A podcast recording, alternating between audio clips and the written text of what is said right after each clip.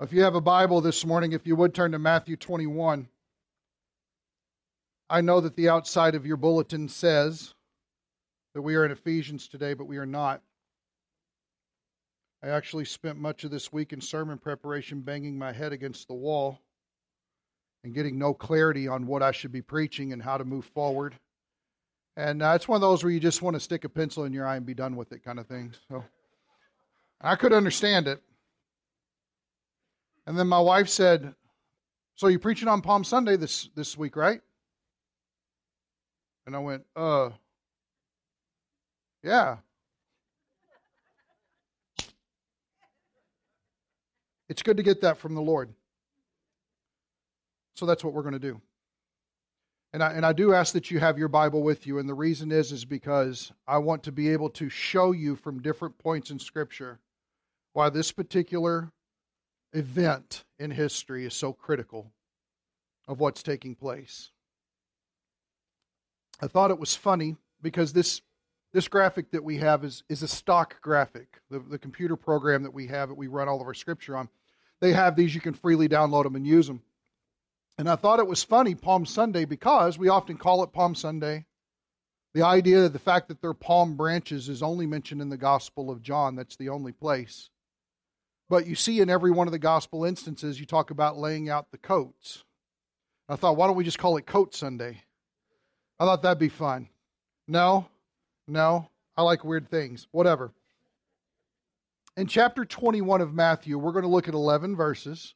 We're going to break them apart and we're going to look at their Old Testament counterparts as to why this event matters. If you would please look with me in chapter 21, verse 1. When they had approached Jerusalem, and had come to Bethphage at the Mount of Olives. Then Jesus sent two disciples, saying to them, Go into the village opposite you, and immediately you will find a donkey tied there, and a colt with her. Untie them and bring them to me. if anyone says anything to you, you shall say, The Lord has need of them, and immediately he will send them. This took place to fulfill what was spoken through the prophet. Say to the daughter of Zion, Behold, your king is coming to you, gentle and mounted on a donkey, even on a colt, the foal of a beast of burden. The disciples went and did just as Jesus had instructed them, and brought the donkey and the colt and laid their coats on them, and he sat on the coats. Most of the crowd spread their coats in the road, and others were cutting branches from the trees and spreading them in the road. The crowd going ahead of him, and those who followed were shouting, Hosanna to the Son of David! Blessed is he who comes in the name of the Lord. Hosanna in the highest. When he had entered Jerusalem, all the city was stirred, saying, Who is this? And the crowds were saying, This is the prophet Jesus from Nazareth in Galilee. Let's take a moment, let's pray. Father in heaven, we ask that you would please grant us enlightenment and illumination to your word because of the power of the Holy Spirit. We pray that we would understand our times and see the significance of a coming king, and that we would recognize the importance, the responsibility, the joy of what it is to be announcers of his coming. And we pray this in Jesus' name. Amen. For Matthew 21 to 28, there's a chronology of six days' time. It's incredible that these eight chapters would cover that area.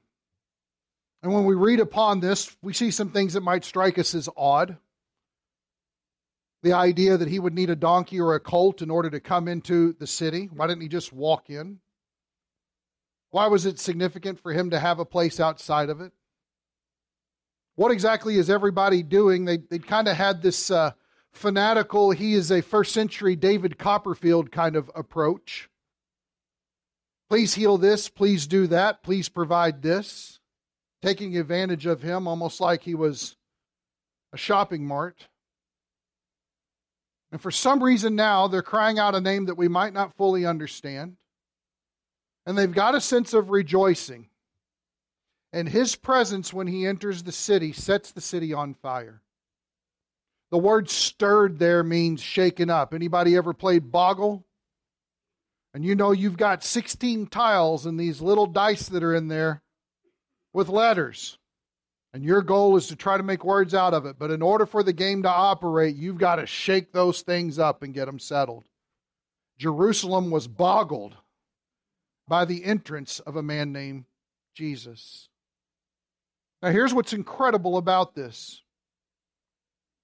from looking at Scripture, we know exactly the day that this took place. So if you want, write it down. Because it took place on April 6th of 32 AD. We know that for a fact from Scripture. And I think it's important to go through and maybe explain how it is in the world that we know that. So here's what I'm going to ask you to do. Is to take a moment and if you want to put a, a, leaflet here, or if you've got one of your markers from your Bible, string it in here. Maybe you hold it just with your finger. But I'd like you to turn with me to Daniel chapter 9. Turn back to the left in the Old Testament, Daniel chapter 9. He is the fifth of the major prophets. We don't have a lot of time today to read through and explain all of this, but I want to give you just a running start in it if you've been hanging out in Pete's Sunday school class or you've been here for a while, you're probably familiar with this passage. But it is a major prophetical marker of which we get our entire time structure of the end times and why we know for certainty that there is a seven year tribulation in the end. Does all this have to do with Jesus entering Jerusalem? Absolutely, it does. But I need to show you why. Okay? Daniel chapter 9, if for some reason you can't find it or it's eluding you, just simply look at the screen. You can find it that way, it's, it's fine. But if you find Isaiah, Isaiah, Jeremiah, Lamentations, Ezekiel, Daniel, it's right in there. Usually you can find Isaiah pretty easily. It's pretty pretty major book in there. Look at verse 24. 70 weeks, and if you've got a good translation, you will have a usually a marker there that over in the margins it will tell you units of 7 is what it is. It, the, the word doesn't literally mean weeks. The word literally means units of seven. So 77s is how we would take that. Have been decreed for your people and your holy city. Now, this is the angel Gabriel speaking to Daniel, and he is revealing to him something major about the end of the world and the history of Israel. Now, if he's talking to Daniel, notice that it says here, your people and your holy city. Time out for just a second. Everybody is going to put on your nerdy scholar cap and we're going to make some decisions. Who are David who are Daniel's people? Jews, Israel. We know that, right? What is Daniel's holy city? You guys just interpreted prophecy. Do you realize that? Isn't that a beautiful thing? You feel accomplished today. What'd you do in church today? I interpreted prophecy. Hey, speak that at the lunch table. That'll carry a good conversation. There it is. So notice for your people and your holy city. So we're dealing with all this in the framework of the Jews and Jerusalem. Pay attention. Notice what will happen. To finish transgression, to make an end of sin, to make atonement for iniquity, to bring in everlasting righteousness, to seal up vision and prophecy, and to anoint the most holy place. Now, these are all things I wish we could spend the time expounding on. Maybe we can do that sometime privately, and that's fine. But these are all major things that point to one focal time period for Israel and the city in particular, and that is the millennial reign of Christ. These things will only be fulfilled in that time. But it is only through the event of his crucifixion by which the ability for them to be fulfilled can happen. So the prophecy is given. Here's what needs to happen in the future. The cross is the major marker of which ignites the opportunity for those things to take place. And then the situation occurs where they are actually literally fulfilled in real time on earth with the Jews. It says in verse 25 So you are to know and discern that from the issuing of the decree to restore and rebuild Jerusalem, that is very important. If you have a highlighter, mark it. Until, notice the time period, Messiah the Prince, there will be seven sevens and 62 sevens. Now, real quick, for all you math people out there, if you're not, you're pulling out your iPhone right now and you're swiping up calculator. It's okay. But if we look up at the beginning of chapter 24, 77s, we know that's 490 of whatever that is, okay? If you look down in verse 25, you see that there are seven sevens and there are 62 sevens. And if you add those together, you come up with 483 of whatever that is. Now, I want to make it real easy for everybody. 490 minus 483 is what? Seven. Seven that is left, or one unit that is left of that. So we're speaking of 70 up before, and we're talking about 69 in the very next verse. And notice that he gives you the time frame. From a decree that's called to go out and to restore and rebuild Jerusalem, that's pretty definitive, until the time of who? Messiah. Great. Nine of you are paying attention, and that's more than I expected. That's fantastic here, okay? So notice we have a time frame. These are bookends of when this is going to take place. But notice what he says. If we're starting for 490 that's been prophesied about your people in the city Jerusalem, only 483 of those is going to be fulfilled within that time frame. Now that's important because here's what it tells us. There's a unit of 7 that is not there. Something is going to happen in order to stop time. Watch this. It says, Until Messiah the Prince, there will be seven weeks and 62 weeks. It will be built again. What's it? Jerusalem. It will be rebuilt with plaza. That means the interior will be complete. And moat. That means the exterior will be complete. This is a complete and total rebuilding of the city of Jerusalem that would happen. You say, well, why does that matter? Because in Daniel's time, the place was in shambles. Bricks were torn down, houses had been depleted, the temple was laid to the ground, nothing was there. And the Jews were in exile because of their rampant idolatry. It says here, it will be built again with plaza and moat, even in times of distress. Now, watch this. Verse 26. Then, after the 62 weeks, so the last grouping of sevens that he just talked about in verse 25, the Messiah will be cut off and have nothing. Pay attention. The Messiah, remember the book ends, rebuilding Jerusalem and the Messiah? When it comes to the end of that completion, and there's still a unit of seven left to go, the Messiah will be cut off and he will have nothing. Now, that doesn't sound like a good thing to say about Jesus, does it? But here's the thing it's true. And we've got to ask the question why. Now, why does this matter? Here's what I'm going to ask you to do is look at the screen, please. There's a book called The Coming Prince. And if you ever have the opportunity to get it, it's by a man named Sir Robert Anderson. It is well worth your time to spend a lot of your brain power in that book with your Bible in the other hand and a pen in your third hand and a notebook with your fourth hand, okay? It's very, very important because you will find that a lot of the things that seem confusing about the end times will quickly be put together. Dave, could we bring that up, please? This is Sir Robert Anderson's timeline of the entry of Jesus as king. Number one, there's an epoch of the 70 weeks that was issued as a decree to go and restore and rebuild Jerusalem. Now, when did that happen? If you look at Nehemiah chapter 2, verses 1 through 8, Nehemiah is the cupbearer for a king named Artaxerxes, and he's very distressed because some of his friends came back from Jerusalem. He said, Man, this place looks like a trash heap. This is terrible. Walls are torn down. This is a mess. It's like a ghost town there. And he's distraught. Why? Because he knows that all the promises of God are tied to the land of Israel, are tied to the city of Jerusalem, and are tied to the Jews as his people who have been set aside, of which he made covenants, contracts, promises to that were irrefutable.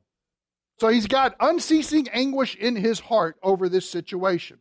So he tells the king, Artaxerxes, here's the problem. Artaxerxes says, if it bothers you that bad, put together a party, take as long as you need, go back there and rebuild this thing. Take care of it. I am all for, because he was technically king over all that area anyway, I'm all for you creating a civilization there and making it better. So the decree goes out in Nehemiah chapter 2. Next one. Number two, there never was one decree for, uh, there never was but one decree for rebuilding of Jerusalem. Many people have tried to look at others, but only Artaxerxes gives it to Nehemiah, and that's when it actually takes place to get done. Number three, the decree was issued by Artaxerxes, the king of Persia, in the month of Nisan, in the 20th year of his reign, which was BC 445. Number four, the city was actually built in pursuance of that decree. In fact, if you read Nehemiah, you know that they were laying bricks with one hand and they were fighting fools with another one. Everybody remember that one? Here, build this and smack this guy. That sounds like a fun comic book. Let's do that.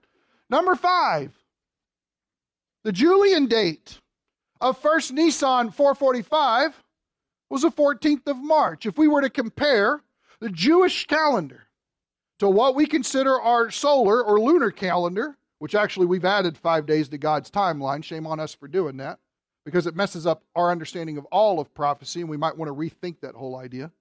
But in doing so, we could actually calculate when this took place as comparison to our days. Number six, 69 weeks of years actually equals 173,880 days. If it's reckoned from the 14th of March, BC 445, it ended on the 6th of April in 32 AD. This shows the precision of God's word. This shows that when he talks about dates, times, numbers, he's not playing. He's exact, he's perfect, and he wanted to send a message through Jesus' entry into Jerusalem in order to exactly fulfill this point on this day to the Jewish people. If they had only been thinking of their Old Testament, they would not have missed their Messiah.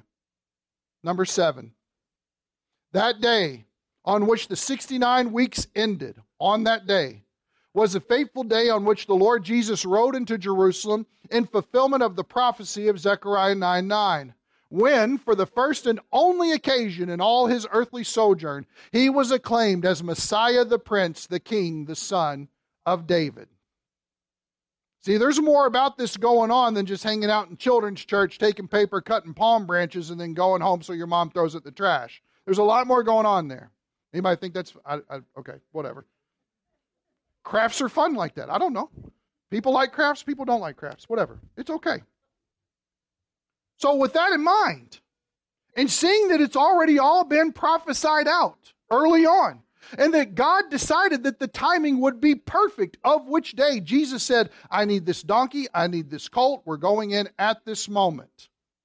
Jesus has got something to say in time that is weighty, that is heavy, that should be immediately be getting everybody's attention about who he is.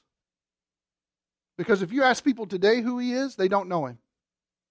And what's sad is in the first century, when they didn't have all of these things distracting people, they still didn't know him. And this is the major plague of our problem in society today, as it was then. We don't know him even though God has made it abundantly clear, not just in His Word, but in time itself, about who His Son would be. He set aside a day to where the Jewish people should recognize His arrival. Look with me back at Matthew 21. And let's take this apart so that we understand it. Verse 1 When they had approached Jerusalem, and had come to Bethphage at the Mount of Olives. Then Jesus sent two disciples. If you're familiar at all, or if you've got maps in the back of your Bible that show you what Jerusalem looks like, you're looking at the city, it's off to the east. You'll find something called the Kidron Valley that's right there. And then slightly up a slope is the Mount of Olives, and there was two towns out there. One was Bethany and the other one was Bethphage. Bethany is the place where Jesus rose Lazarus from the dead. Bethphage was a small town that they don't even know for sure how it was located out there or where exactly more because it's been gone for so long. But the idea is is that he's there waiting to come in. Now, one thing that we would notice if we go through and we look at the kings of Israel is that at one point in order to step into the kingship again after it had been taken from him momentarily by his son Absalom, David, in the same way, came from the same direction into the city in order to reclaim, his kingship. Another situation would be the fact that he's asking for these animals, verse 2, saying to them, Go into the village opposite you, and immediately you will find a donkey tied there and a colt with her. Untie them and bring them to me. It's very interesting because the king Jehu, in the same way, decided that he would ride a donkey upon coats in order to come in for his coronation service. So all of this mirrors how God has set up circumstances in history in the past to recognize the idea of a king, a king, a king. Now, with that in mind, take your finger again, place it here. That little piece of paper is going to come in handy, I tell you what. And turn back with me, if you would, to Genesis 49. In Genesis 49, if you're familiar with this, Jacob is dying and he is going to pass away, and he's got 12 sons that he's dealing with. And he begins to pronounce blessings and cursings on them for not just what their lives would represent, but also what the fulfillment and outgrowth of each tribe would fulfill of the 12 tribes. The first three boys had forfeited their inheritance. The firstborn very much was due it, Reuben, the firstborn, in verse 3. But he forfeited that because he had slept with his father's wife. That's something that you shouldn't do. Just to make it clear. Okay? The next two boys, Simeon and Levi, are mentioned in verse 5. They were actually forfeiting of that inheritance because if it didn't go the firstborn, it trickled down.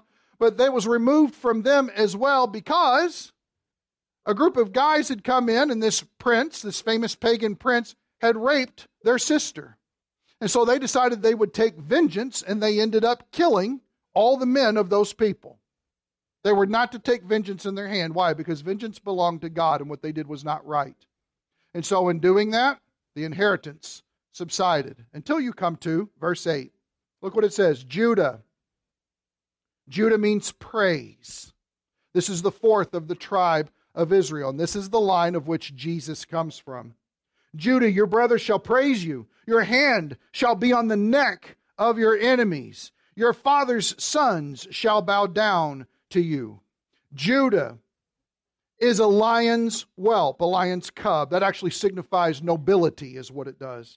From the prey, my son, you have gone up. In other words, you'll have success on wars and conquest. He couches, he lies down as a lion, and as a lion who dares rouse him up. Verse 10, watch this. The scepter shall not depart from Judah. If you hold a scepter, you are a king. That's what it means. Notice what else it says nor the ruler's staff from between his feet. And what was interesting about that is the ruler's staff was often commissioned for somebody who was a giver of law. Is God the giver of law? Yes. Is Jesus God? Yes. Let's put it together. It's real simple. Notice it says here, until Shiloh comes, until the Messiah comes, and to him shall be the obedience of the peoples. Now watch this, verse 11. He ties his foal to the vine, and his donkey's colt to the choice vine. He washes his garments in wine and his robes in the blood of grapes. In other words, it's the idea of abundance and having the most expensive items at his disposal. But notice the mention of the colt and the foal. Verse 12, his eyes are full from wine. That doesn't mean he was drunk. Uh, it's the idea that since wine is red, his eyes are a flame of fire. We see this in Revelation 1. And his teeth are white from milk, able to take of the best. All of this refers to the royalty that will come down from this line. So when you see a mention here in the very first book of the Old Testament, of the idea of from this line is going to come a succession of kings. Jesus Christ is the fulfillment of that, even down to the point of how he decided to come into the city. If you would, turn back with me to 21. Look at verses 3 through 5. If anyone says anything to you about coming to get the donkey or the colt, you shall say, The Lord has need of them, and immediately he will send them. Now, I don't know about you, but if I'm hanging out outside of my house and I've got my donkey and my foal with me, and somebody comes up and asks for it, I'm not immediately going to give it to them. The Lord has need of it. My response is going to be, So? It's not His. So why would we want to pay attention to this?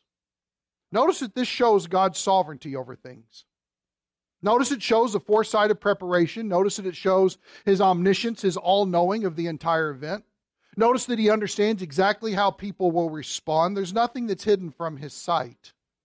And everything has been set in place divinely in order to communicate this to Israel. I don't know about you, but, but think with me for a moment. If a king were to come into Portage, how would they enter? What's that? What? In a car? At least in a car. At least an American made car, right? Amen. Somebody just got saved. Good grief. How would he come in? I remember not too long ago, uh, Trump was giving a um, a speech at a steel factory that was located not too far from where we lived when we were in southern Indiana. And I drove past the airport there in Evansville, and there said Air Force One. That thing is huge. Good grief. There is no reason why it should stay in the sky. It is a massive, massive vehicle. I thought, man, that's a way to arrive. You could see that from two miles away. That's insane. That's, that's a way you enter a city. You would enter in some sort of grand pomp, wouldn't you? Wouldn't there be at least be some? If I were a king entering to a city, I would at least want some confetti and streamers going on. Okay, but it's got to be something that's grand. Notice this isn't Jesus' approach. Why? Is he the king? Should he not enter in a grand way? Why does he choose to sit down on a colt and come into this city? What's that? Fulfill prophecy is a big deal. He's working it exactly according to God's word. But number two, let me ask you this whose opinion is Jesus worried about? Maybe God's, yes. But really, no one's, is he? Jesus isn't out to impress. Jesus isn't trying to milk your affections. Everybody see that? Jesus isn't saying, you know what, I know that not really according to the law that we have established, but I'm going to kind of fudge this and work with you for a little bit. That's not Jesus. Jesus isn't worried about the perspectives of others. Jesus is worried about presenting himself as who he truly is. And it's the fact that he decided to enter a city as their king, presenting himself as their king in a humble way that is absolutely mind blowing to me. He could have done it in so many other ways in order to grab attention. I mean, it already stirred everybody up. We know that from reading this passage. Well, what's amazing, he didn't come in on some crazy white stallion. He's not got a sword above his head. He's not waving a flag and another. He doesn't have all kinds of people with, I don't know, finger cymbals and tambourines or whatever they would do at that moment announcing his coming. He's simply coming in on the back of a small colt saying, Here I am. This is me because he has nothing to prove. He is who he is, and the truth is what it is, and that's it. And I think that's something that we probably need to pay more attention to today. Notice as it moves on, verse 4. This took place to, everybody see the word? Fulfill. This is the great thing about Matthew.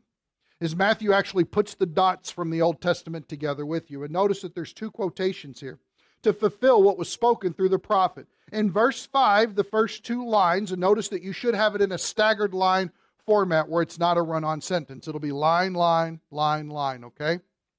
And the reason is, is because it's written in poetic prophecy. The first is from Isaiah 62, verse 11.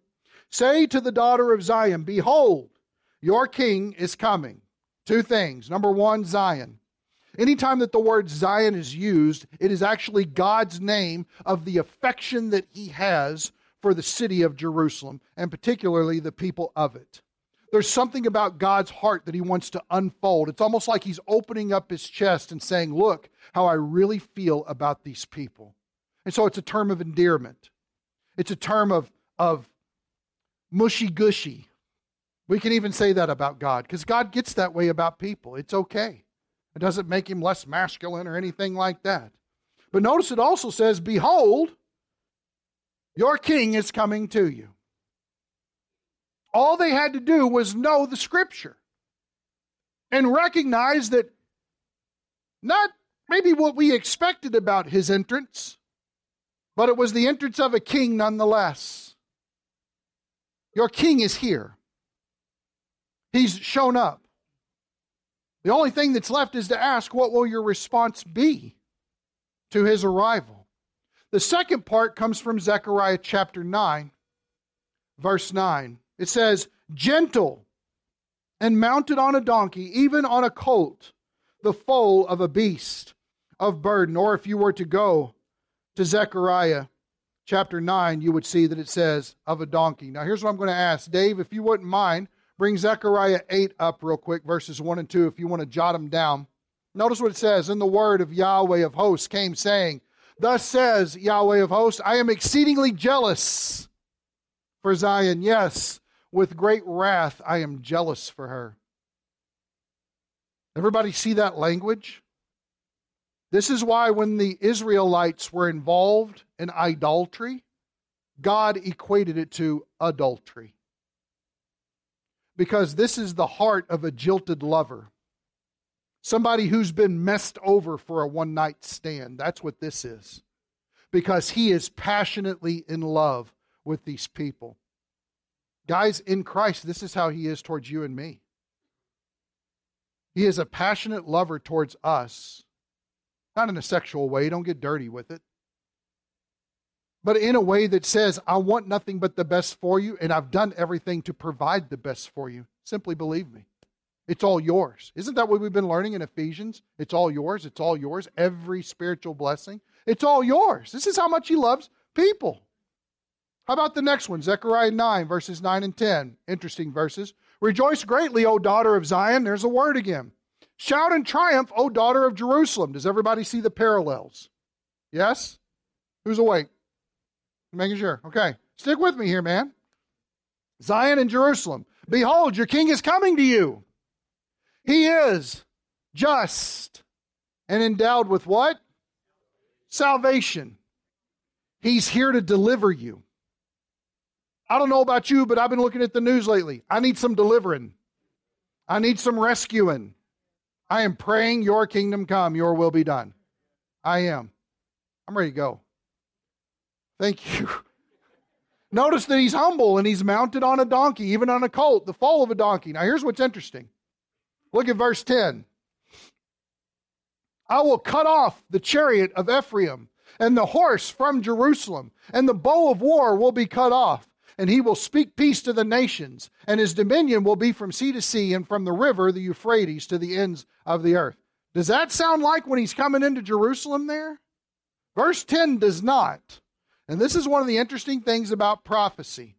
Is anytime you're reading prophecy, you will find things about his first coming and his second coming will be side by side, and it is our jobs as astute Bible readers to understand what exactly is going on. Now, here's the thing if both of those events run together, why did they not both happen together? Don't answer.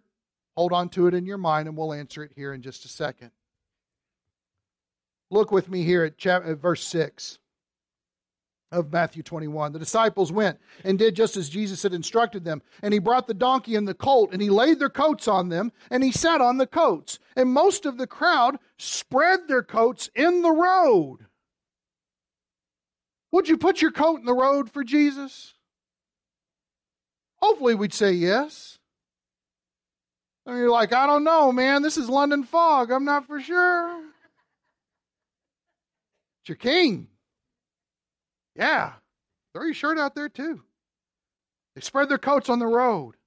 And others were cutting branches, palm branches, of course. We know that from John 12, 13 from the trees and spreading them on the road. The crowds were going ahead of him, and those who followed him were shouting, Hosanna to Jesus! Hosanna to the Son of David. Now, real quick, what does Hosanna mean?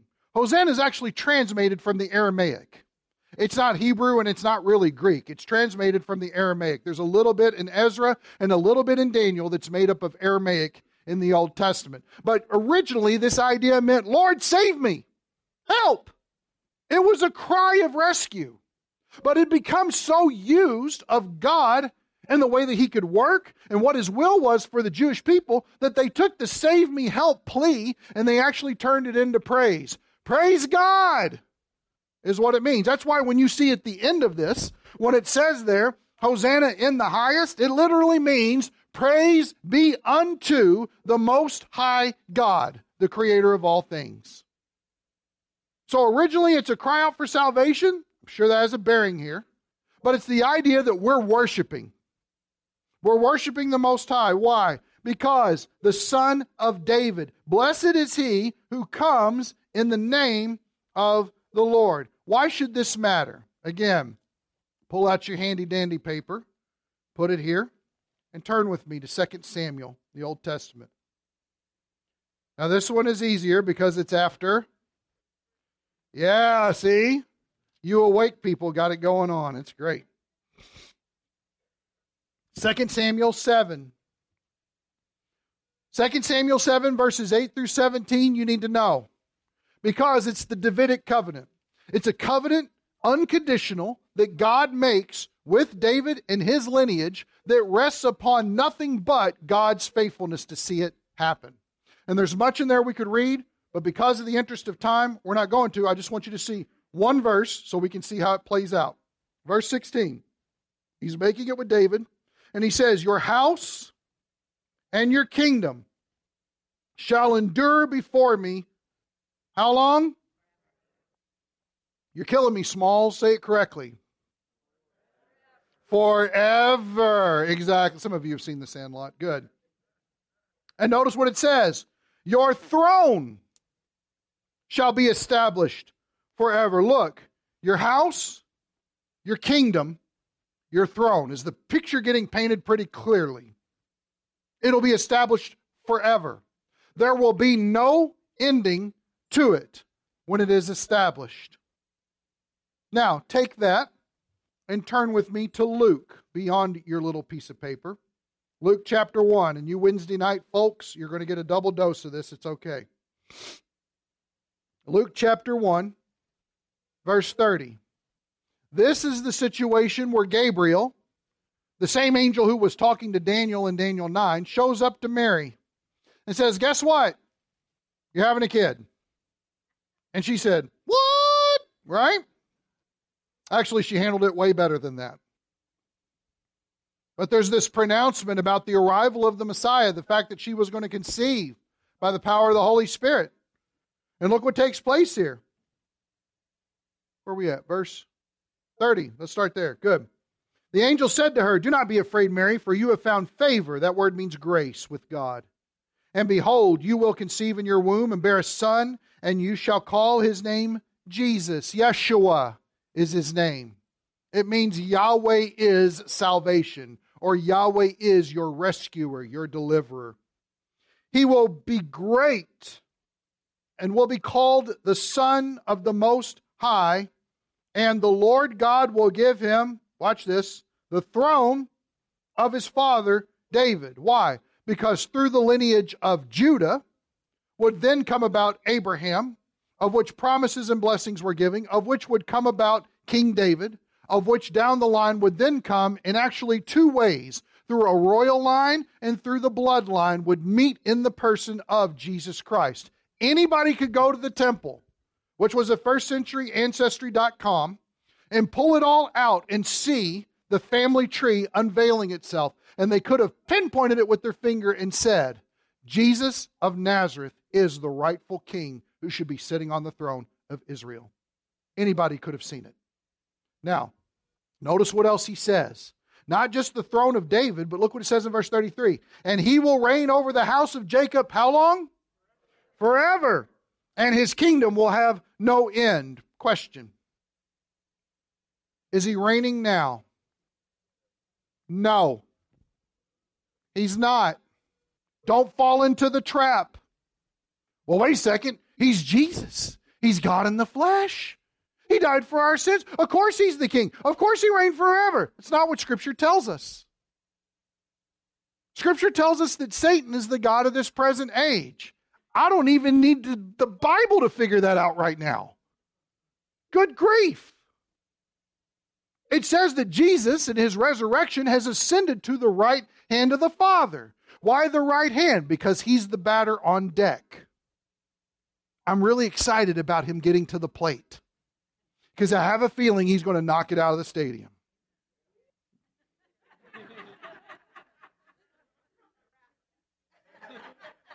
We all got our excuses. It's okay.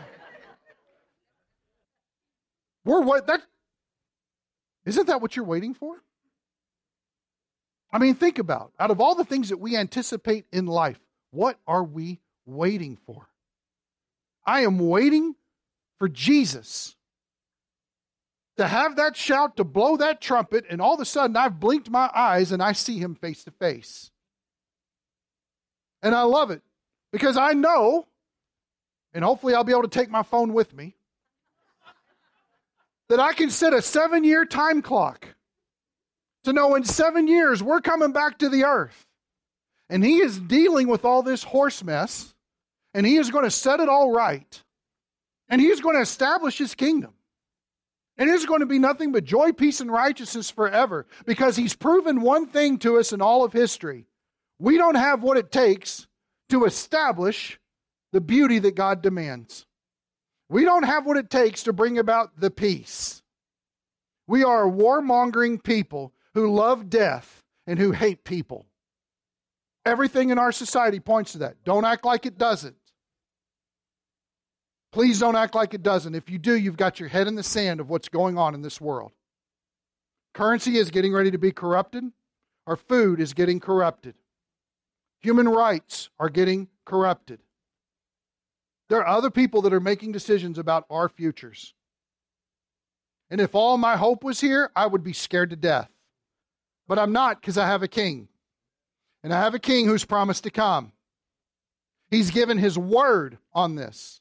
He fulfilled everything in order to show his own people that this is who he is. So when we see this idea of the son of David, it's because it's going back to a promise that God made a contract with David and his entire lineage. I will do this. It will happen. Now, if Jesus is not reigning now on the throne, of which he's not, and the kingdom is not here in any form now, it is not. It is a literal future kingdom in relation to the city of Jerusalem that is waiting to come, and he will sit on the throne of his father David. That's a real chair, guys. And he will sit down there. You know what that tells me? If he didn't fulfill it the first time he came, his promise to come again tells me that that's when it's going to get fulfilled. That's when he will be triumphant over all of his enemies.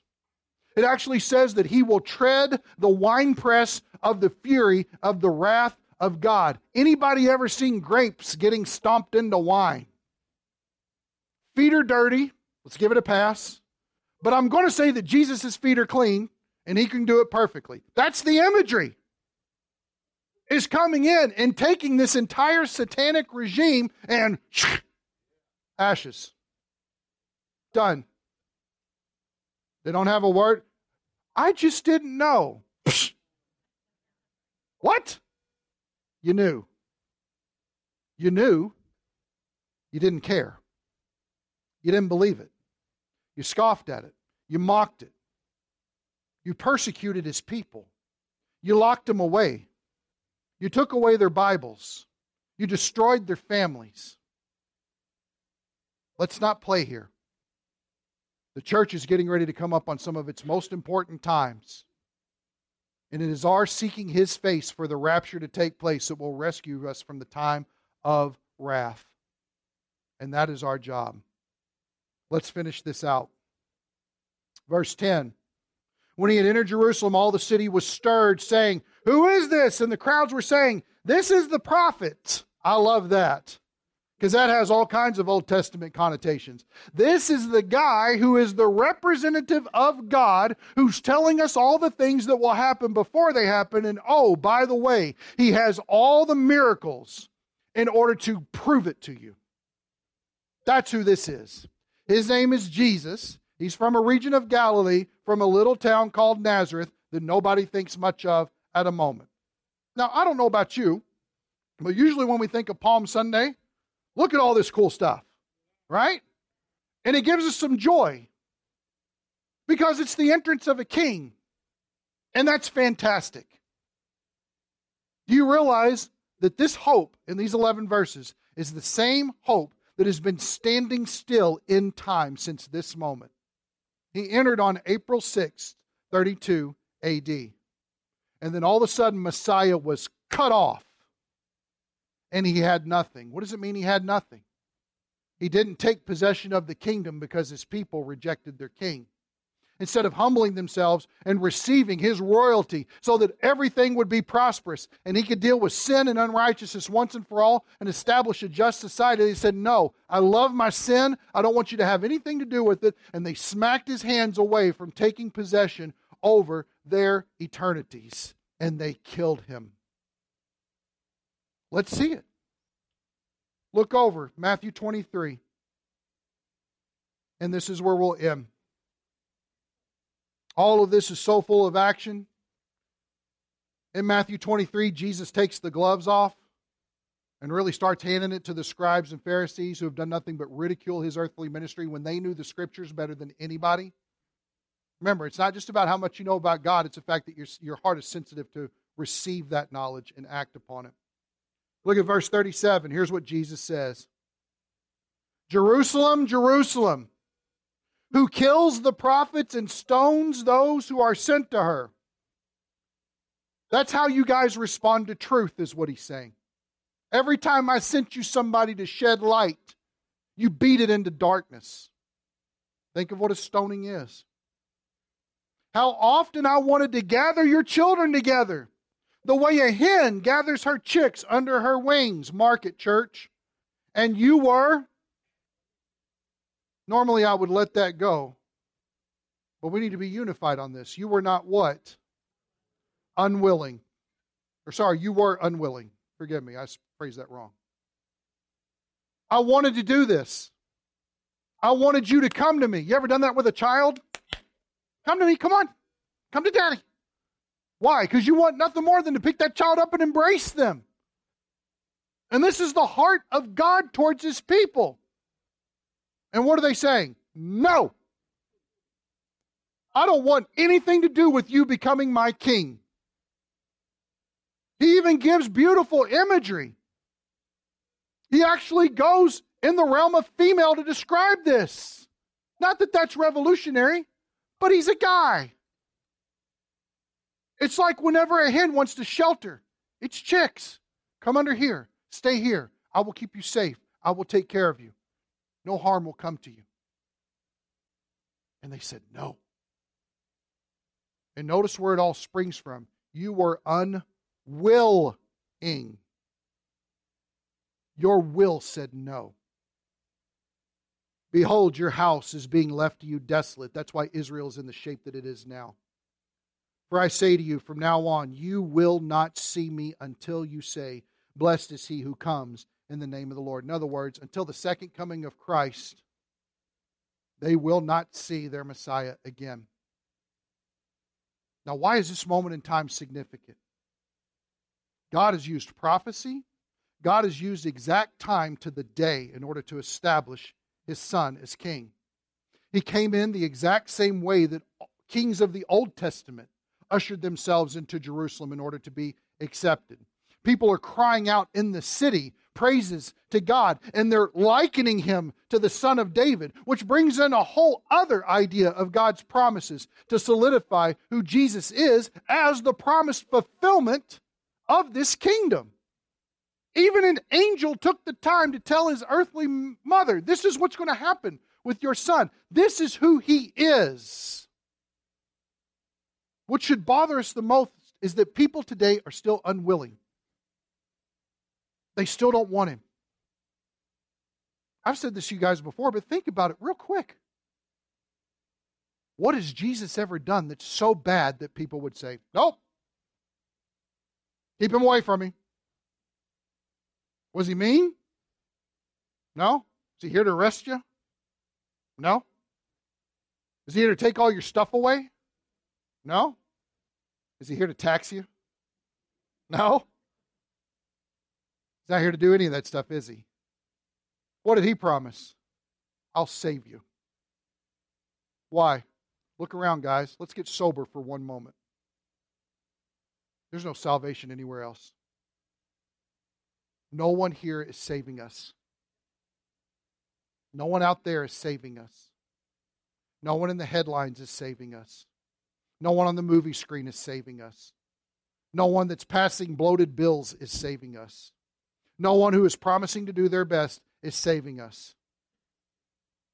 We're having more violence than we've ever had in our lives. We're having more tolerance of evil than we've ever had in our lives. We've had more of things that are absolutely a violation of God being considered to be acceptable, and you better agree with that, or you are in trouble. We're moving to destitute times. Understand this. There's a secret behind it all. And you need to know this. It's the fact that if you're a Christian, you don't live here. This is the way they those citizens work. I'm a citizen of another place. I'm a foreigner here. I'm passing by. I'm nothing short of an infidel. I kind of like that. I'm okay with it. Because they hated Jesus because he said, What you guys are doing is evil. Guess what? They're going to hate me too. They're going to hate you too. I'm here to tell you this with all of the confidence I could possibly give you in the insignificant person that I am. It's okay if the world doesn't like you. Look to your king. He is coming, he is bringing his kingdom. And though they crucified him the first time and he did provide salvation for the world, the second time he doesn't come as Savior, he comes as judge. And this is the time to deal with it. This is the time to ask the question Am I willing to accept Christ or am I unwilling to accept Christ? Guess what? He's done all the work you need before the Father, and He's the one who offers that gift of Himself to you to give you eternal life. The only thing left is for you to make the decision of whether or not you will believe or won't believe him. But understand this whatever decision is made, the consequences and or rewards will come out of that decision because each person is personally responsible to respond to the Savior. He died for everyone. But that doesn't mean that everybody, everybody will respond favorably. If you are a believer in Christ, guess what? You have nothing but hope. You just told me how bad the world is. That made me sad. It's okay. We have coffee, and the Bible says a lot of really good things. If it just ended there, we'd have every reason to be sad. It doesn't. We end in triumph, we end in victory. We end in Jesus because we are in Christ. We are in Christ. And there ain't any safer place to be in this crazy world than being in Christ. Let's pray. Lord, we give you all the glory. And we ask that these things would be fresh on our minds, significant in our hearts, challenging our daily decisions, but lifting up our hopes. Recognizing that when you come again, you will come on a white horse you will come with a sword that protrudes from your mouth of truth and righteousness. You will come and you will deal with satanic forces. You will deal with unjust opposition. You will deal with unrighteousness that we see around us. Every one of us in this room has got to have a fiber in our being where we look at it and say, This world is not right. It is not right. You are the only cure. You are the only fix. You are the only answer. And so, Lord, we praise you for giving us an answer at all. We don't deserve it. I don't believe that you were obligated to do so, but because you are full of compassion and mercy, you have given it personally out of your own stock, out of your own Son, to set us free and give us an eternal hope. Lord, all that you've done to orchestrate these events and to set them up in history. May those be emblazoned upon our minds and our hearts of the links you're willing to go to show how much you love us. Thank you, Jesus, for that. It's in your name we pray it. Amen.